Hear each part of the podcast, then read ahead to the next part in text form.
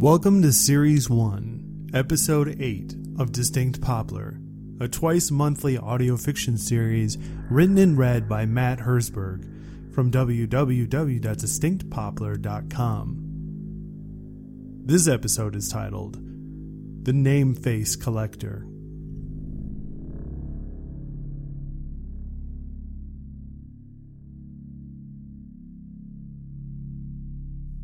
Somewhere once, in a city that forgot to stay clean.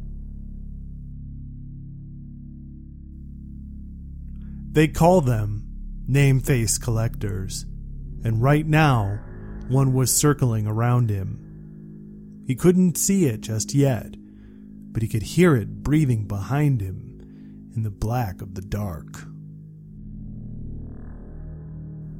It was a clicking, gasping sound, each labored breath like choking, like drowning, desperate and chilling. Each time he heard it, his skin turned to ice. It's the fear that kept him frozen in place, a sensation he had never experienced before this moment. While the name face collector circled the room, searching, gagging, gasping.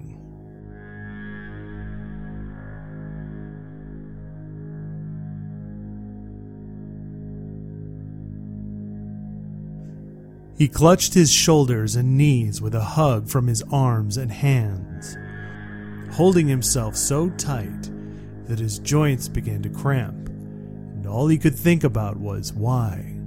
Why did I decide to leave? Why did I ignore the warnings from the library kids back at school?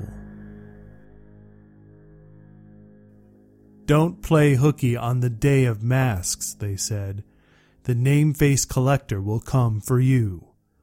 But it all sounded like a worthless tall tale that prissy kids repeat so they can behave like good and modeled members of the student body. Because he figured, why wouldn't you ditch your classes on a day where everyone has to wear a mask? At least, that's what he was thinking anyway. And kids like him don't stop for a second chance when it came to opportunities such as this one. When Maz Mufflin bet him that he couldn't chug two gallons of milk in the boys' locker room, he made Maz Mufflin look stupid and got himself paid in the process. When that punk Neckel called his sister a whore, he made him bleed during rush period, even though the principal said he couldn't fight no more. When everyone had to suffer through the last 30 minutes of that safety assignment assembly, he turned off all the water obstructors and gave everyone a free open lunch. All thanks to a dash of his trusty silver flip top windproof lighter, which was like magic to him, in that it always lights. There wasn't nothing or nobody that could keep him down at Cagger High. Go, Thunderbolts!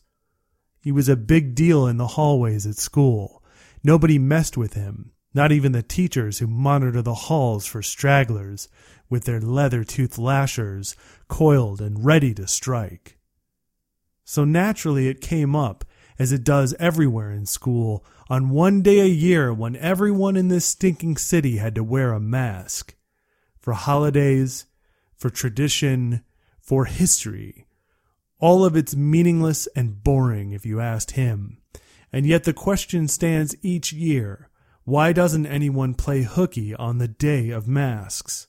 After all, nobody would know it was you if you did. The library kids told him that he should heed their warning. Beware the name face collectors the special masks that transform willing teachers and staff into horrific monstrosities that hunt down missing kids on the same special holiday in question. Beware the name face collectors, made from the most mean spirited and spiteful teachers, who took a special kind of enjoyment in abusing their students. Beware the name face collectors. They'll find you, and they'll kill you if they catch you. Or so, that's what everyone at school had been saying. and right now he was stuck in the sunken basement of an old department store on 55th and 21st and Cherry Block Street, huddling inside a pile of old fur coats while one of these monsters patrolled the room, diligently searching for him.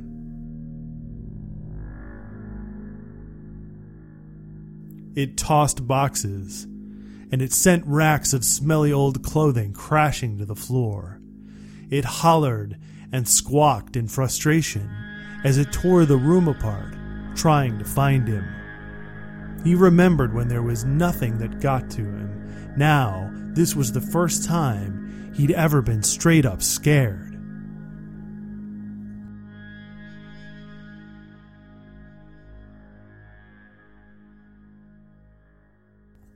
It started just outside while he was eyeing some stuff he wanted through the window of an old department store. How would anyone ever find out if I took something? he thought, eyeing himself in the reflection of the window display. He saw his own plain blue mask with minimal features, two slits for eyes, one for the mouth, and one slit in the nose to breathe. Nothing special, because it was all meaningless, boring, stupid, and dumb. There's actually nothing they can do if he had just strolled in and took whatever he wanted. As long as he didn't get caught, how would they ever know? Just as he was set and ready to commit the caper, it was the name-faced collector that spooked his potential crime spree, as it was coming straight for him. How would he ever know such a thing with but the exception of a terrible and ominous feeling, the kind of sensation of doubt and self pity, like someone or something has its eyes peeled onto you with such perfection as to stare down to your very soul.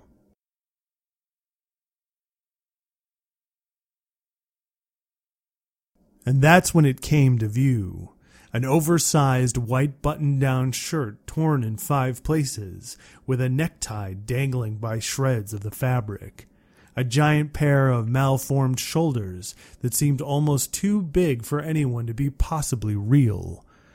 At the top was a head like a sandbag, flopping and threaded like coarse sackcloth. Two large black eyes like fragmented obsidian, and where its mouth should have been was a mass of unfurled strands of yellowed paper. Well, he didn't waste any time and started running. There was no mistake that it, whatever it was, was swiftly making its way straight for him.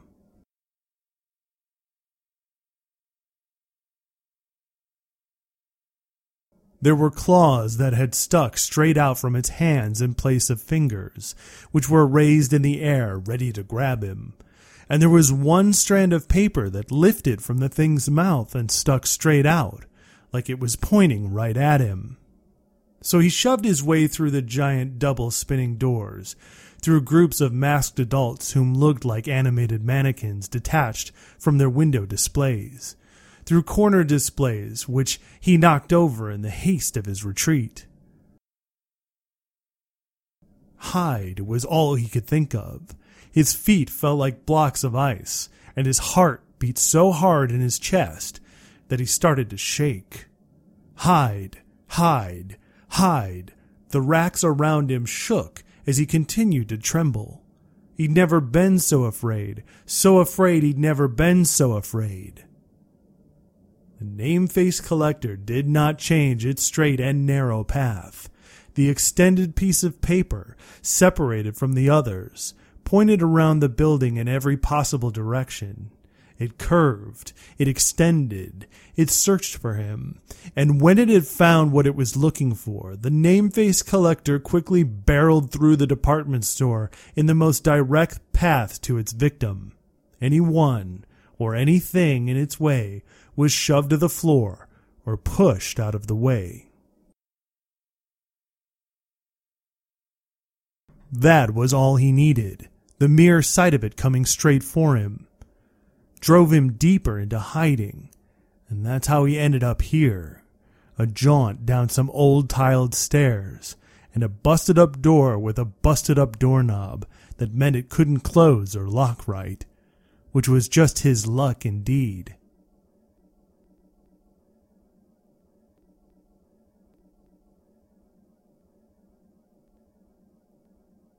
He dove into a pile of old, old ladies' fur coats that smelled like mothballs and mildew. Gathering them around him, lost in the black of the dark, he could hear it force its way through the door, almost breaking it from its broken hinges. Lost in the moment of terror which stung so sharply as it had never been there before, the named face collector gasped and clicked and gasped and clicked and soon it would be on top of him at any moment. And then nothing. The moment came to a screeching halt. It was the silence, the absence of sound drawing in all around him suddenly, so much so that his ears felt like they were beginning to swell up with nothingness.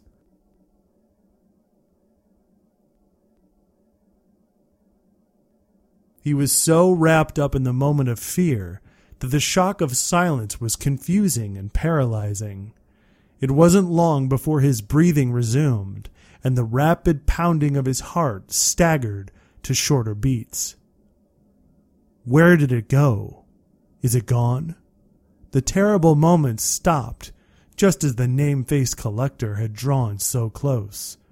He counted to ten and then held onto his breath in the silence, he became very aware of the darkness all around him.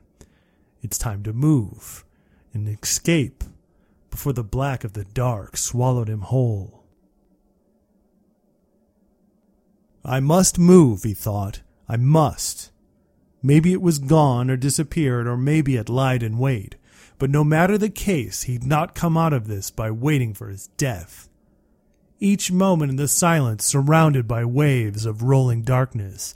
His eyes make tricks of the formless black nothing that floated all around him.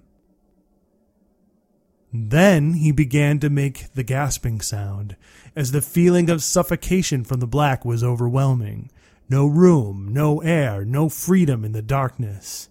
After the first pitched gasp, he clamped his mouth and ground his teeth to keep from giving away his position to the name face collector. Should it ever be close and waiting patiently. Another unstoppable gulp of desperation was born within his chest, and it rose painfully, like a bubble of air, up through his throat and into his mouth, the pain of which forced his teeth apart like phantom fingers affixed to his jaw. The next gulp was like a shriek.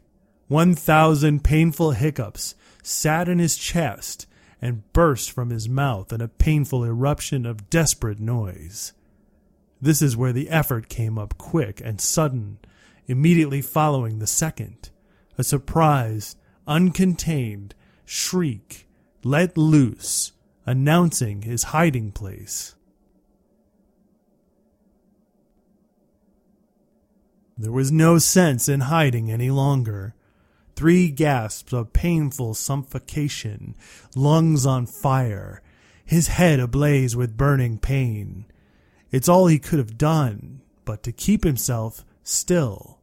So he broke and fired up from his hiding place. Jumping up from the floor, the old, old lady's coats flying through the air, he rushed towards where he remembered was the door. No sooner had his feet left the ground, his legs pumping, his torso bent and ready with arms held up to protect his face. No sooner than had he made his move did his ankle connect with one of the metal spiral racks that were stored down here with all the rest of the junk. And as he plummeted blindly through the dark, his fingers and hands and arms unable to catch him. He thought of how this will be the place that he'd die, and nobody would ever find him. Buried under boxes, trapped by spinner racks, covered with smelly coats of dead grandmothers, he would be lost forever. He would be nothing at all. from this point forward. Cold, hard reality snapped him back as he collided, jaw first, with the slick concrete of the basement floor. With no way to soften the blow, his arms spread wide instead of out in front. His whole head felt like it snapped clean from his neck upon impact, the sound of it echoing through his ears. Stars of exploding light shot to and fro in front of his eyes in the black of dark. With a jaw of rocks, he could feel his tongue wriggling like a fish inside of his mouth. He tasted blood, tasted it like it was everywhere, not just his lips, but also his nose, his ears, his head, an overwhelming feeling of warm ooze draining the life from his body. When it all came around, he was ready to try again. With one leg too tender upon testing, he realized that his full weight would need to be placed on the other. He knew he'd be hobbling out of here, if he could get out of here at all.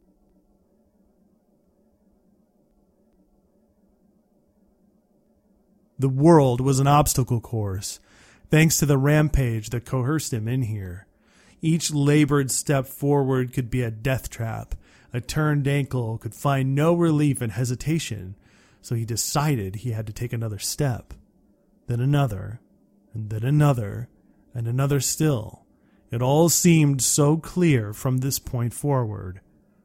Then the gasping started again, and he attempted to freeze in place for it wasn't his own desperate gulps of air this time, but the clicking, gasping breathing of the name face collector, the sound of which was somehow all around him at once, overhead, underneath, and at all sides.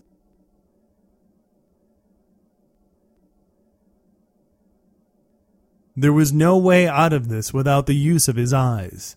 As the name face collector closed in, his choices were to either wait fight, or run for it. So he chose to fight. After all, he was the kid who put twice held back upperclassmen Pindolt slots in the nurse's office three times running. So it was time to bolster himself, tighten the gut, and stand up straight.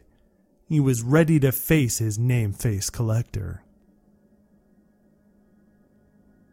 What he needed was an edge, something to fight back with, a weapon. That's when he thought of the old lady's coats. The smelly, old, chemically treated fake fur coats, brittle to the touch and dry enough to combust. So he leaned down to the ground, grimacing and grinding his teeth in pain, and eventually he found them. Apparently, he hadn't gotten very far from his hiding spot. The coats were behind him, and he gathered them into a small pile. The name face collector seemed closer than ever, and the gasping stopped suddenly, evaporating into silence once more. Precious few seconds passed, and soon he heard a new sound to fill the vacuum. It was the sound of paper, the strands of parchment that protrude from the collector's mouth as they are undoubtedly unfurling, loosing, draping, and uncurling. The hot breath of the thing, he noticed, he noticed that too, alive in the very air and sticking to his skin in beads of disgusting moisture that drip, drip, drip down the surface of his face like tears.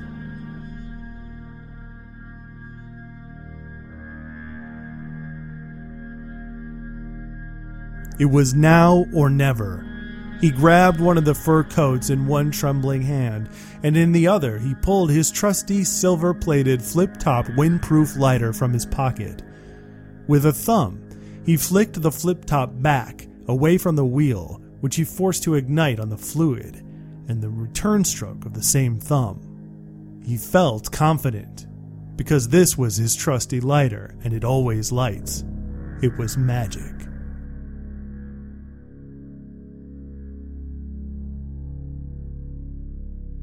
One spark. The room came alive in a flash. He squinted as his eyes suffered to adjust. From in front of him, was the lumbering form of the collector. The sudden flicker of the trusty lighter bounced off of its unblinking, glassy black eyes before the room returned to black. It always lights. It was magic. Two spark. The darkness receded for a moment before swallowing the flash in triumphant return. He could see the image of the collector closing in, its paper tendrils spread out to all sides like the tentacles of an octopus. It always lights. It was magic. Three spark. There's no more time to waste. He raised the coat up to meet the lighter, awaiting the flame which finally caught and burst into existence, creating a bright glow. It was magic. Always lights. The collector was upon him then, its mole like clawed fingers wrapped around his shoulders, holding him still in place. It pulled him in close, the paper tendrils leaping their tips to his face. Each one stung worse than the last as they attacked in succession. That was all but one which curled out like a snake's tongue. Upon that last paper strand was writing that he had not noticed before but it was difficult to concentrate in the rush of the moment. Blood pumping from a pounding heart, each vein felt like it was wriggling beneath his skin along the arms and along his legs.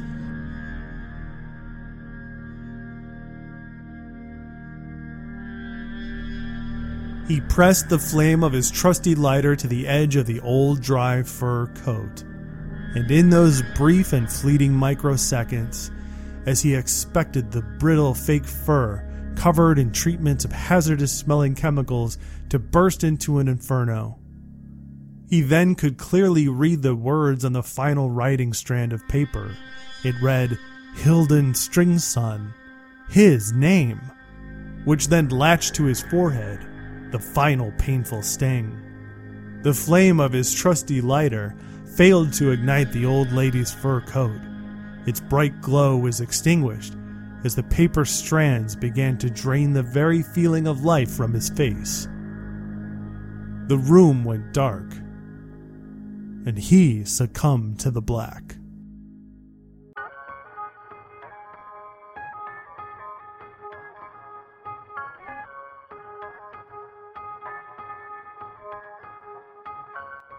If you like what you've been hearing so far, please consider rating and reviewing Distinct Poplar. Positive reviews are a big help, and I truly appreciate it. This has been Series 1, Episode 8 The Name Face Collector by Matt Herzberg, copyright February 28th, 2018. Music for this episode was done by Chris Zabriskie, except for the outro music. For more information, check the show notes in the episode description. For more stories like this one, as well as ebooks and much more information about this city that forgot to stay clean, check us out online at www.distinctpoplar.com or through our social media. Just search for Distinct Poplar on Twitter, Instagram, or Facebook. Stop by. Say hello.